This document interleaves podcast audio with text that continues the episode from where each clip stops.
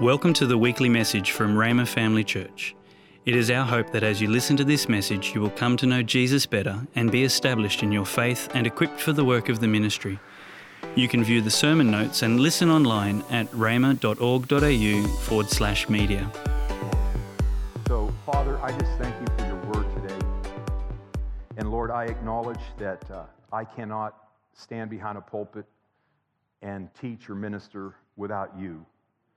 So I thank you for your grace that's upon me, and I trust you, Lord, that you help me to accurately present your word, that it's rightly divided, that it's easy to understand, and it's possible to do. And I ask that in the precious name of Jesus. Amen. So, and uh, of course, as Jade so well said, uh, maybe you were expecting uh, the Pearsons to be here, but they, you know, as the travel restrictions continue to, uh, you know, go on, it was a safe thing for them to get back. They're too, they're, they're too busy of people to get stranded in another country. And, uh, you know, my wife has a trip planned in a couple weeks to go to France, but I'm not going to let her go because I'm not going to let my wife get stranded in France. And, you know, the food's good there. And got the French Riviera and all that. She's going to be on the French Riviera, but I, I want her, so I'm going to, like, around here. So, so I'm not going to allow that to happen with her. So I'm going to say, you know, I'm, she, tomorrow or the next day, she's got to let her precious friends know over there, hey, you're having a prayer conference and you guys are capable of praying. Just do your, do your own prayer conference. okay. So, you know, there's a scripture uh, that probably many of you heard, and it, it goes like this. The little, and there's a reason I'm not wanting to use time to put all this on the board, so I, that's why I'm just going to quote a few things. But you know the scripture that talks about the little foxes that spoil the vine. So that's out of the book of the Song of Solomon's. And this is a Shulamite woman that said this. And this particular lady, she's in love with King Solomon. And so, how odd that she talks about a fox hunt when she's in love with King Solomon. And if you think about a a blossoming vineyard, the one thing that can mess that up is little foxes. They go in and they spoil the vine, and they can be a real problem in a blossoming vineyard. So she makes this comment, but there's an application to the comment, and it's related to her coming marriage to King Solomon. And she's talking about these little foxes that can spoil the vine. In other words, we could actually do something about these things that will cause problems in our marriage now, these little foxes that could do that. And so that's the context that it's in. But yet, as many things in the Old Testament and in the New, sometimes you can take a scripture, and as long as you don't violate other biblical principles, it can apply to other areas.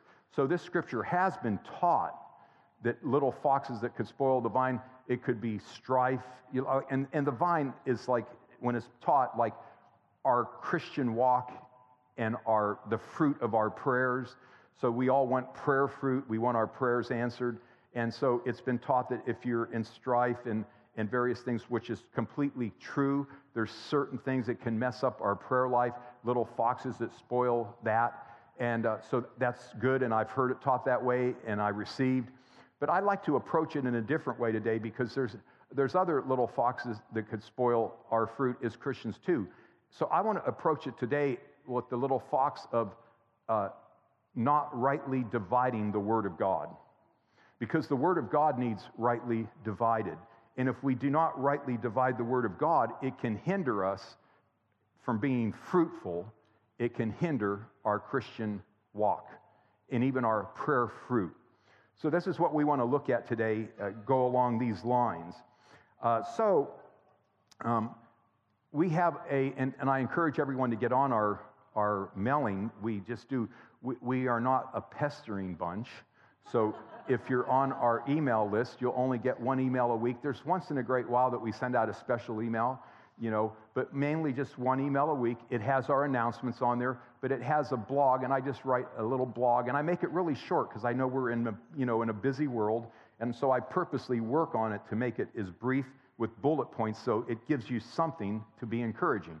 So there was one that I went out at the end of January, and it, and it was called Who is Waiting on Who?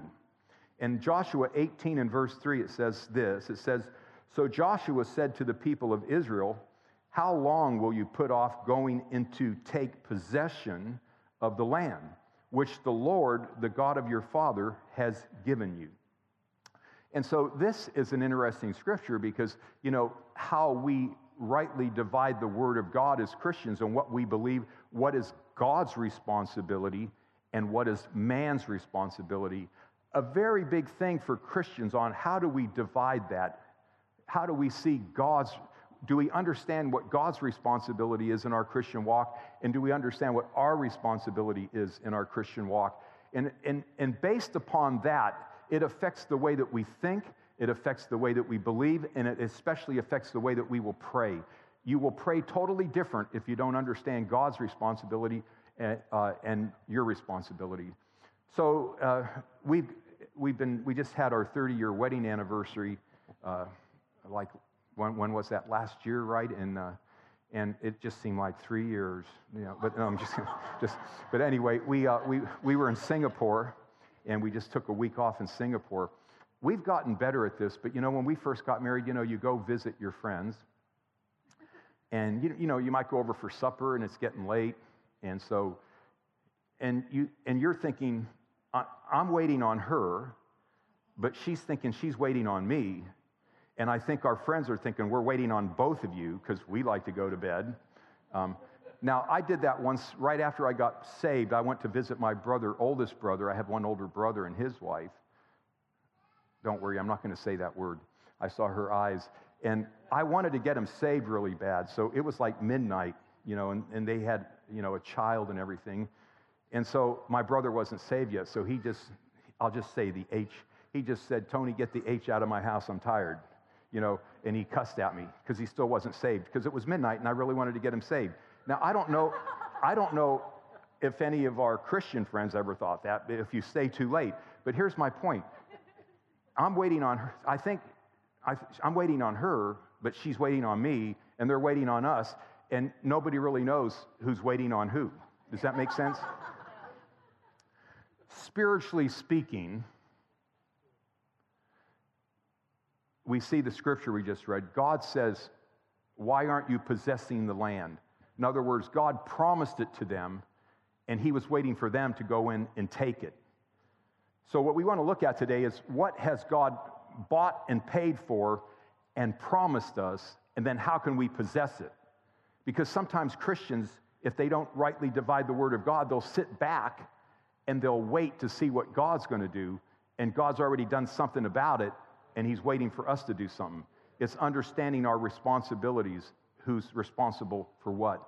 And it's an important thing, okay? So we could say this about the scripture we just read. When something is promised to us by God, he considers it already ours and expects us to possess it, okay? So, that being said, here's what we want to talk about today possessing things that belong to us. Really simple.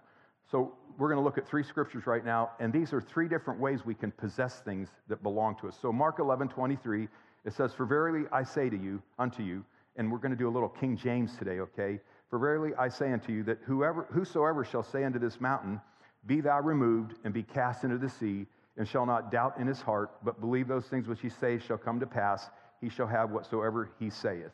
So that's one, and we will explain them. And then Mark 11, 23, Therefore I say unto you, what things soever you desire when you pray, believe that you receive them, and you shall have them. And then Ephesians 6 and verse 16, it says, Above all, taking the shield of faith, with, with which you will, you will be able to quench all the fiery darts of the wicked one. So we're going to look at these in a second here. But before we did, I just thought it was important that I should say this because after 41 years in Christianity, and it's really not till I was saved for two years that I began to hear comments about these three scriptures that we just read. And I just think it's good for everyone to know that I heard these comments and I'm very aware of them. And these comments made me dig more into the Word of God. It, I, I, it didn't make me want to fight, it didn't want to make me criticize, it didn't want to make me attack somebody, but it, what it did to me is it made me dig more into the Word of God because I wanted to know is the, how do I interpret these scriptures and et cetera. So I'm going to just say some things that I heard about these scriptures to, to, so you know that I heard, and then you may have heard, and then we're going to address it. So I heard this that these scriptures we just read, it's not for us today, it was only for the disciples and early apostles. I heard it's for today, but it isn't for every Christian. I heard it can't be for us because it didn't work for me. Uh, and, uh, and then I heard that's just a name it and claim it scripture or a blab it and grab it scripture, you know. And maybe you heard that, but, but I want to just say that two out of those three scriptures, and God's, the word of God is from God, everything, but two out of those three scriptures, Jesus himself gave those scriptures. And I just, as a Christian, how much I love Jesus, because I, you know, some of you may have been good when you got saved, and, you know, but it says, He that's forgiven of much loves much. And I was forgiven of a lot of stuff. I wasn't good before I got saved, and I, I really love Jesus, you know, because he, I was, uh, you know, forgiven of things. Okay? So, when somebody accuses my Lord of being a name it and claim it and a blab it, grab it kind of a Lord, I just can't go along with it. Because he just doesn't, Jesus didn't waste one word. Nothing ever came out of his, I mean, like, let's face it, we all waste a lot of words, you know, and I really try not to waste them up here because I don't want to take your time, so we really want to make words count. But Jesus was perfect. He didn't waste any words. So when he says, when he gives out Mark 11, 23 and Mark 11, 24, I take that with uh, reverent, that word is reverent, okay? So we heard, and then, you know, this one last one, they, those scriptures, they can't be applied to anything physical because it's all spiritual types and, you know, it's spiritual types and shadows and it can't be physical. But if that's really then so, then let's just go real quick. I just like got some bullet points when I was preparing yesterday about things that were not more than spiritual. So Jesus and the early disciples, they healed people of physical ailments. When Jesus walked on the earth, he was relieving people of sickness and disease, and that was physical. And then after he ascended, the, the early disciples carried it on. And I can tell you right now, if you might think, well, it, that stopped with the last apostle. If I had everyone in this building right now stand up that you've been physically healed, then what do you do with that? You know, um, then God sent a prophet in the book of Acts to warn them about a drought so they wouldn't starve. They could prepare. Why, why did God care about their physical? Like, why did he send a prophet to warn them about a drought if things are just spiritual, you know? Um, and then God warned Paul about danger. Now we know that Jesus prophesied to those early uh, apostles and said that you'll drink of the same cup that I drank, which unfortunately they, they were martyred, you know, they were killed and martyred and tortured, which we live in Australia and we don't know what that's like and so we, have, we can have such a blessed life. But um, with Paul, he still didn't finish his work, so he was warned and he got let down the side of a wall in a basket so he could escape physical harm. And, you know, he was warned by God. And then Paul, on an island, he shook a poisonous snake off of his hand with no ill effects. You know, God taking care of him physically that way.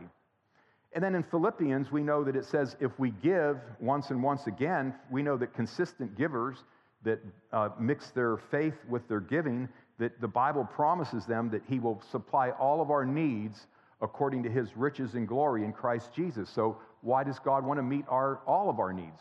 You know, and I, and I study that word all in the Greek, and you know, after study, it does mean all. So I, do you realize I'm a Greek scholar? Because I know that all means all. Um, and then Second Thessalonians 3 3, it says, But the Lord is faithful. He will establish and guard you against the evil one. So even when it comes to the devil, God wants to protect us. So he cares about us spiritually. He cares about us, uh, our mental, like our soulish realm, spirit, soul, and body. He, he cares about every area of that. So I wanted to say that before we look into these things because it's important. You know, how, how do we divide the Word of God? and, and, and it's especially important not to belittle anything that Jesus said and just write it off. In the times that we're living in, these things even become more precious. Uh, okay, so even though I heard all these derogatory things about the word over the years, when I hear these scriptures, in my heart, the deep places, when I say I don't mean my physical heart, I mean my spiritual heart. In my heart of hearts, I know that they're true. I know that they can work if we, somebody once said, if you work the word, the word will work for you. But we want to work the word because if we work the word, the word works for us. You know, so I know in my heart that they're right, they're correct, and if we apply ourselves to it, we can have what the Bible says, okay?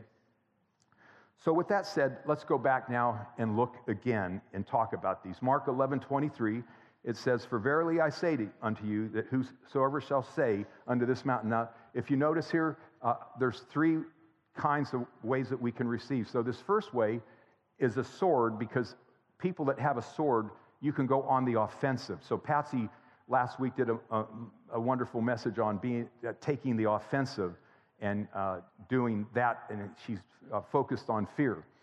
So notice here it says, Whosoever sh- shall say. Okay, so uh, there's a lot of so's and s's in there, isn't there? Um, but anyway, notice how it says you have to say, and then it says to say to the mountain, be removed and be cast into the sea, and shall not doubt in his heart, but shall believe those things which he shall saith. There again is the word say, uh, shall come to pass. He shall have whatever he saith. So notice there that it says say three times, all right?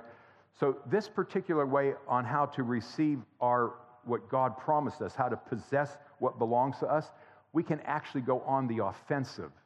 And that's why you have a sword there. It's like a, a one way to receive from God. So, uh, talking about this a little bit, let's remember now, Jesus said that. Then let's also point out that it says, whosoever. So, uh, when I lived in the States, and that's, you know, we've been not living there for 26 years, but when I uh, used to live in the States, there's a lot of radio preachers. So, I'm going down the road one day, and there's a radio preacher on, and he's talking about Mark 11 23.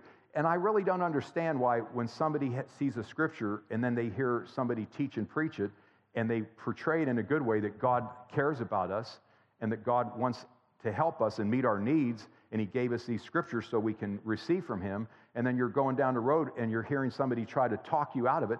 So, this one radio preacher many years ago in the States, he said, Mark 11 23 isn't for everyone, it's not for every Christian. And then you think, well, then in Mark 11 24, it's about saying and praying. I thought, well, then if he would be correct, which he wasn't, that means prayer isn't for everyone. And then if prayer isn't for everyone, how do we make the decision? Okay, so prayer's for you and prayer's for you, but hey, hey, you don't have to pray, just relax, you know, like, no, you don't have to labor in prayer, don't, you know, that would be kind of silly to, so, but these are the silly things that people have done over the years, saying that that isn't for everyone, okay? So uh, it is for everyone, and it's actually preemptive, where he says, like, you could take charge now if you want to. All right, so uh, let's, let's look, talk about this. Like, see, so a mountain represents a problem, a situation, a pandemic. I mean, I mean a, a pandemic, something that feels removed or dealt with. You know, I said pandemic in the first service, and then I almost did it again, and it's pandemic. And then my wife laughs at me. Yeah, and so so I'm going to just tell on her. We're, we're, we we moved to Italy, and she's like, and I'm Italian, of course, and she's kind of like wanting to show everyone she's getting Italian quicker than me. So we're sitting around the table with these Italian pastors, and we're going to have sandwiches. And she says, "Let me pray for the food." So they said, "Okay." So she said, "Grazie, Padre, per questi pannolini." Now, and you know what it is because she speaks Spanish. So, well, panini is the word for sandwich. But pannolini, pannolini is the word for diaper. so I was thinking, ha ha. But then, so when she did it, I knew what she did, and I leaned over to her and I said, Are those clean or dirty diapers? and then she gave me the old elbow. But a mountain represents a problem, a situation, and in our case, in this world today, a pandemic, something that needs removed or dealt with, okay? So, so that's what we want to say that anything like that in anyone's life, so if you have anything like that, God has a solution for it. And He wants to help us in all of the areas we can think. And then notice in that, that verse it says to cast into the sea. Casting something into the sea paints a picture of permanent removal. Of permanent removal. Okay? And so that's really what God wants to do. And I know sometimes, you know, He wants to do so much for us, all right? And then uh, we could say this Jesus said that when we pray in that verse, He said, if we believe we receive, we can have the things we pray for. So later on, I'm going to say a little bit about how we can help ourselves in our, the believing area. All right. But before we do that, let's talk a little bit about identifying the mountain. Okay. So mountains can be identified because they are opposites of what God's word promises us.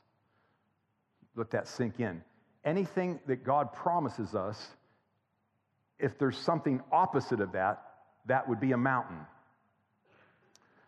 So here's like even some thoughts about like plagues, pandemics, starvation, sickness, disease, pain, anxiety, oppression, depression, fear. We could go on, but th- th- those are big ones. Those are all contrary to what God has promised us. And so if we desire, we can, we can go to God, and the way, if we apply what He says, we can be relieved of those things. And I want to encourage everybody it's not something that always happens suddenly and overnight, and, uh, and it's something that sometimes we apply ourselves. But if we continue and we do not quit, every single thing that's contrary to a promise, God will give us the victory in that area. But He has His part, and we have our part. And so, just to, you know, to explain something like how we divide the Word of God is so important. And so this is real simple, but the Bible says the devil comes to kill, steal, and destroy, but Jesus came to give life and life more abundantly. So simple, but yet so important. So, how we divide God's word is here's an example. If someone thinks sickness is an example, is a test, they're going to handle it different than they think if it's an enemy. The devil comes to kill, steal, and destroy. I personally deal with enemies different than I do with a test. Now, see, you don't want to speak to a test like it's the devil because God does test us. The Bible says he'll test our heart. So, what's the difference here to make sure we rightly divide? Well, the Lord might say to you, I want you to serve this way. And you might be thinking, but I wanted to serve that way. I, I, got my eyes over here. The grass is greener on the other side, but you're telling me to do this. That's not the devil, and that's not a mountain. That's the Lord testing us to see if we're willing to be faithful and don't speak to that and get rid of it. You know, you see the difference there. So when He says do something, it's up to us to submit and do it, and that would be a test. But the devil comes to kill, steal, and destroy, and that's an enemy. And we deal with enemies different than we deal with tests. Okay? So God is on the throne, and God is sovereign. But if we think God in his sovereignty would violate his word and send sickness to test us, then we're at a disadvantage. So, is God still sovereign and is he still on the throne? The answer is yes. But we have to understand how do we divide the word. So anything that when Jesus came, anything that Jesus died and he bought and paid for, and we have a promise, God in his sovereignty sent Jesus, and Jesus did all of that, and now it belongs to us, so God is sovereign in that. So God in his sovereignty provided that. But then there are things like the gifts of the Spirit. And the Bible says about the gifts of the Spirit, it says to desire the gifts of the Spirit. And so then with that, it also says that there are manifestations of the Spirit. And they're as the Spirit wills. In other words, they're not as we will. All we can do is desire and pray for them, but they're as the Spirit rules. So God is sovereign in that. So we do our part. What's God's responsibility? We desire those and we pray, but then they get manifested as God wills. And of course, some of them, like simple prophecy and various things, they, they happen. And I don't want to get into that right now. But you understand, we have to rightly divide the word. So I would never say that God isn't sovereign, and some people have, because they go to one side, and then other people go to another side. But what we want to do is we want to be in the middle. God is sovereign, but understand his sovereignty. In his sovereignty, he sent Jesus Christ, and Jesus Christ died and he bought and paid for things, and they've been promised to us, and we can possess them now. But then there's this other side. I don't know when Jesus is coming back because God is sovereign. And so he's, you understand, rightly dividing the word of God, very important. So this, uh, this uh, and that's all I'll say about it. Let's, let's look at another one. Uh, Mark 11, 24. It says, Therefore I say unto you, what things soever you desire when you pray, believe that you receive them and you shall have them. And so there is a hand, because like Mark 11, 23 is like going on the offense with a sword, but then this is more like receiving with a hand. And, and so there is a man, he's in heaven now, and uh, what, what a privilege it was for me to learn from him. And I felt like he was rightly dividing the word of God, so I, I appreciate that. He was on a deathbed in his early teens, and he, this, is doctor, this is documented by doctors because sometimes people say, ah, well, where's the documentation? I don't believe that. Well, the doctor said you have three different diseases, and each one of them in itself, by itself, will kill you. So you really have three different things that will kill you. And he's going through the Bible. And so the first, he, ran, he had a little thing. His mother, he called her a, a world class worrier. She really worried a lot. And so it got on him. You know, my mother was a world class worrier, you know, and you got to keep that stuff off you. It can just jump on you. So he was going through the Bible and he saw that casting your cares on the Lord, for he cares for you, and he found some scriptures. And he, so the first thing that he got an understanding of was to help him receive is he got, had to get all those cares off of himself and cast his cares on the Lord. And he start doing that. But then he ran into another scripture, and that scripture was Mark 11 24, that when you pray, whatever you pray for, believe you receive. But you know, one of the keys that helped him do that is he also understood, he saw in Isaiah chapter 53, the wonderful chapter that the prophet Isaiah, he saw ahead and saw Jesus, and where the scriptures say that Jesus himself took our sickness upon him. Now, there's scholarly books on that, and, and there's a man named T.J. McCrossan who was a Hebrew and a Greek scholar, and he wrote a scholarly book on that because some people struggle. Is healing in the atonement, that's the sacrificial work of Jesus, or is it not? And so, how we divide the Word of God will make a difference on how we think, how we pray, and, and, and all that. Okay? So, this man I'm talking about, he believed that healing was in the atonement. If you believe healing's in the atonement, then you believe it's for every Christian. And it's available to the whole world, but they have to come to him, come to Jesus and get saved. But so for us, where do we stand? Do individually, I know that I choose to believe that healing's in the atonement. Because if I wouldn't believe healing's in the atonement based on somebody's experience, so sometimes people don't receive healing. But Jesus died for the whole world, and sometimes people don't receive salvation. And so, do we base what we believe on an experience from somebody else, or do we look at the Bible and study the Bible and think that's in the Bible and I believe it? It's so important. So, how we rightly divide the Word of God, especially in the time that we're in. So, if we believe that healing is in the atonement and it's for everyone, that's a big thing right there. And, uh, and so, uh, even the word that came out, like the, I had, uh, that word was a fresh word that, that I prophesied forgetting things that are behind. Those are both victories and a defeat. So maybe you prayed once and maybe you didn't receive results. And then did you come to a conclusion, well, that doesn't work for me or it's not for everyone? Or instead of that, study the Bible, get really grounded in it, and say, I might have had an experience where I didn't receive, but I'm still going to apply myself and I'm still going to go after what the Bible says is mine. Amen? So long story short, this man's laying on his deathbed. He got a hold of Mark 11 23. He came to the conclusion that healing, uh, that healing was in the atonement. That meant it was for him. And so he prayed and he believed he received. Long story short, he impacted the world with his ministry. He lived till he was 87 years old. My wife happened to be in, in Oklahoma when he went home to be with the Lord, and she found out that the doctor said his heart was the biggest problem when he was laying on his deathbed. The strongest organ in his heart when he died at 80, I mean, in his body at 87 was his heart. That was, the doctor said his heart is so strong. He didn't die of a heart attack. Okay?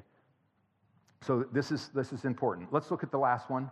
Uh, uh, look at Ephesians chapter 6 and verse 16. It says, Above all, taking the shield of faith with which you will be able to quench all the fiery darts of the wicked one. And so here is another way that we can take the promises of God and you know you can do like prevention. So some of you that've been with us for a while, you know I've told the story about my mother and father. They ordered a magazine. It gets mailed to your house. I don't know if it's still I haven't lived in the states for 26 years, so I don't know. It's called Prevention Magazine and really the underlying thing is they want to sell supplements. And they probably made a lot of money cuz when I I moved away from home and then I went back and lived at home for a little while and then so I got up in the morning, and my father did this before he went to bed at night. He made two piles of vitamins and supplements. And I said, Dad, what's that for? He goes, Well, that's your mother's pile, and that's my pile. This is for your joints, and this is for your, you know, your, your whatever, you know, all the blood and all the stuff that, and this is this. And, and so what it was is it's prevention. If we take these things, they didn't even have any problems, but if we take them, we won't have problems. It's prevention. Well, the shield of faith is kind of like prevention. Why, why not put up a shield? So there's a man, he's up in heaven now. His name is Charles Capps. And uh, he tells a story on how he had his own little propeller airplane. I think those are like back then, maybe 250,000, not real expensive to have a little twin, you know, single engine propeller plane. And he flew all by himself. He didn't have a, a co pilot or anything like that, which I think's risky, just being up there alone but he's flying back from after preaching a meeting and he gets a very sharp pain in his side. And so when he landed the plane, he thought, this is bad. He, he drove himself to the emergency room. And then when they looked at him in the emergency room, they said something very unusual here. Your appendix has burst. It, it, it burst. And, and if I'm sure we have a number of nurses sitting here, people that know medicine, you only have so long to get to a doctor if your appendix bursts to get the poison out of your system or you're dead. They said, very unusual because your appendix burst, but there's like an invisible sac in there, and all the poison is contained in this sac. We don't even know what the sac's made out of, but it's all just contained there. So they just sliced them open, took it out, and sewed him back up. And, and he was okay. But he was one of the most diligent people that you could find when it comes to putting up that shield of faith. He, he made up, you know, sometimes people laugh about it and they'll say, well, that, that's, that was for that time, but we've moved on. Uh, there's more relevant things. This is always relevant. And it's really what we should build our life on. So, you know, we, there was like the great, you know, God will emphasize things. So there was the great healing revival that they had tent ministries, and then it was followed by a teaching revival, and then it was like followed by a joy in the Holy Ghost, uh, like awakening thing, but then, then the, it's almost like the leadership revival, where great teaching on leadership. But they're all important. And just because God emphasizes one thing doesn't mean we throw away another thing. We can take something from all of those. So we, we can become better leaders in, in the ministry because there was great leadership teaching. We can uh, understand joy and laughter. You know, we can be, understand that it's good to be able to teach the word and rightly divide it. We can, you know, learn things about healing. We can put it all together and not throw anything out but it doesn't mean we depart from anything. And so this, this uh, is very important. So, John G. Lake, here's another one. He, he's been home in heaven for a long time, but he uh, went to Africa during a pandemic. It was really bad. And this is written, I'm just going to read it. It says, He proved to local physicians, so these are scientists and physicians that were right there when somebody says there's no proof. He proved to local physicians that the germs would not live on his body due to the Holy Spirit alive in him. He actually verified this under a microscope, showing that the germs died upon contact with his body. Those who witnessed the experiment stood in amazement as Lake gave glory to God, explaining that it is the law of the Spirit of life in Christ Jesus. I believe that just as long as I kept my soul in contact with the living God, so that his spirit is flowing into my soul and body, that no germ will ever attach itself to me, for the Spirit of God will kill it. Now, he believed that with all of his heart. That's why it's so important. Where do we stand? How do we divide the Word of God? What do we believe about God's Word? And then when you really get convinced, you feed on that Word. And, you, and then you release the Word. And you can release it like a hand, you can release it like a sword. You can release it by putting up a shield, different ways to release the Word of God. Praise God. So we can say it, we can pray it, we can raise up that shield. So, one last verse in Romans 10 17, it says, Consequently, faith comes from what is heard, and what is heard comes through the preached word of Christ.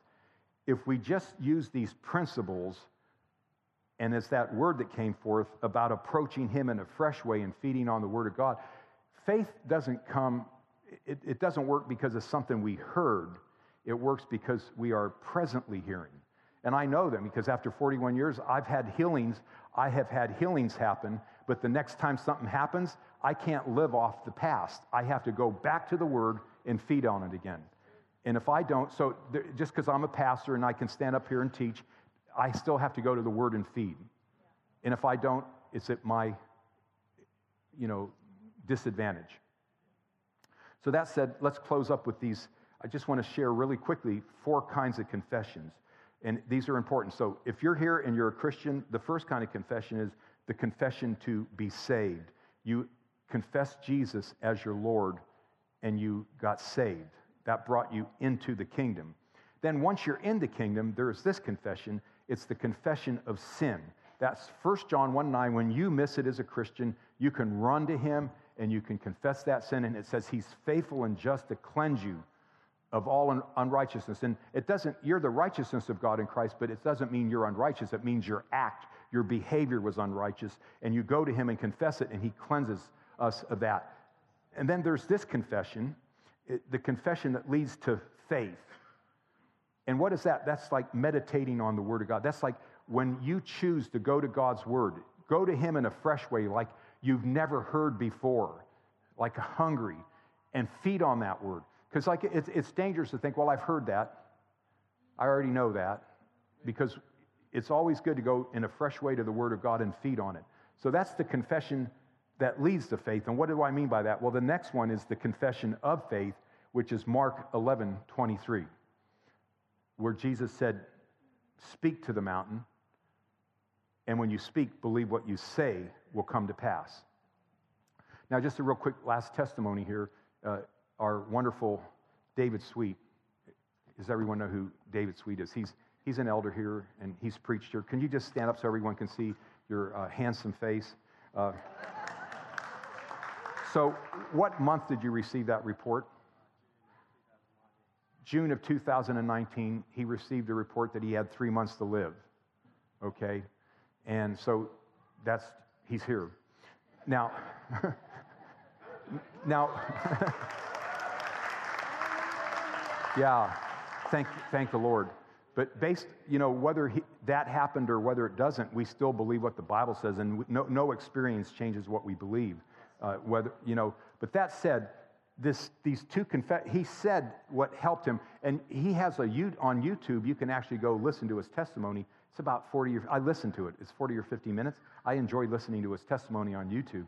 But he talks about how the confession that led to faith and the confession of faith and how that was really a help to him.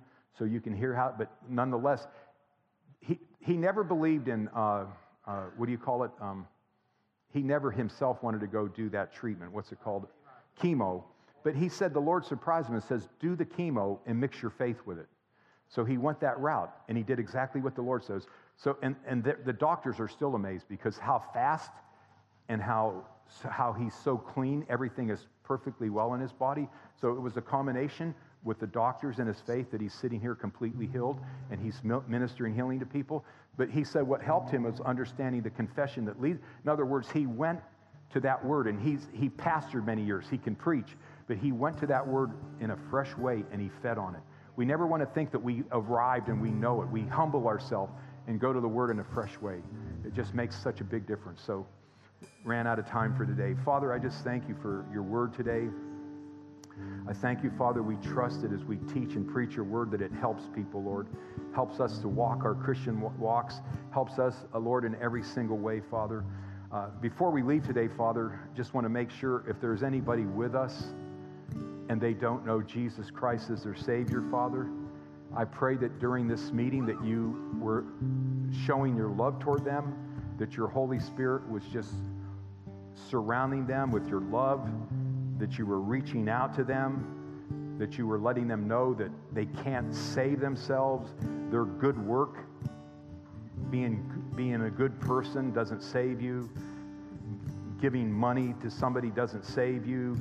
Nothing we do can save us, Father. I just thank you that if you really made that clear to people, there's only one way to heaven. Jesus said, I am the way, I am the truth, and I am the life, and no one can come to the Father the creator of this universe, the only one God, except through me. Thank you, Lord, that you make that clear that there's only one way to heaven, and that's receiving Jesus Christ as Lord. Thanks for listening. We're always encouraged to hear how God is using this ministry to change lives. If you have a story you would like to share about how God is working in your life, please let us know and send us an email at church at rhema.org.au. If you would like more information or resources on this or other topics, or if you would like to sow into this ministry financially to help us share messages just like this one each week, please visit our website at rhema.org.au.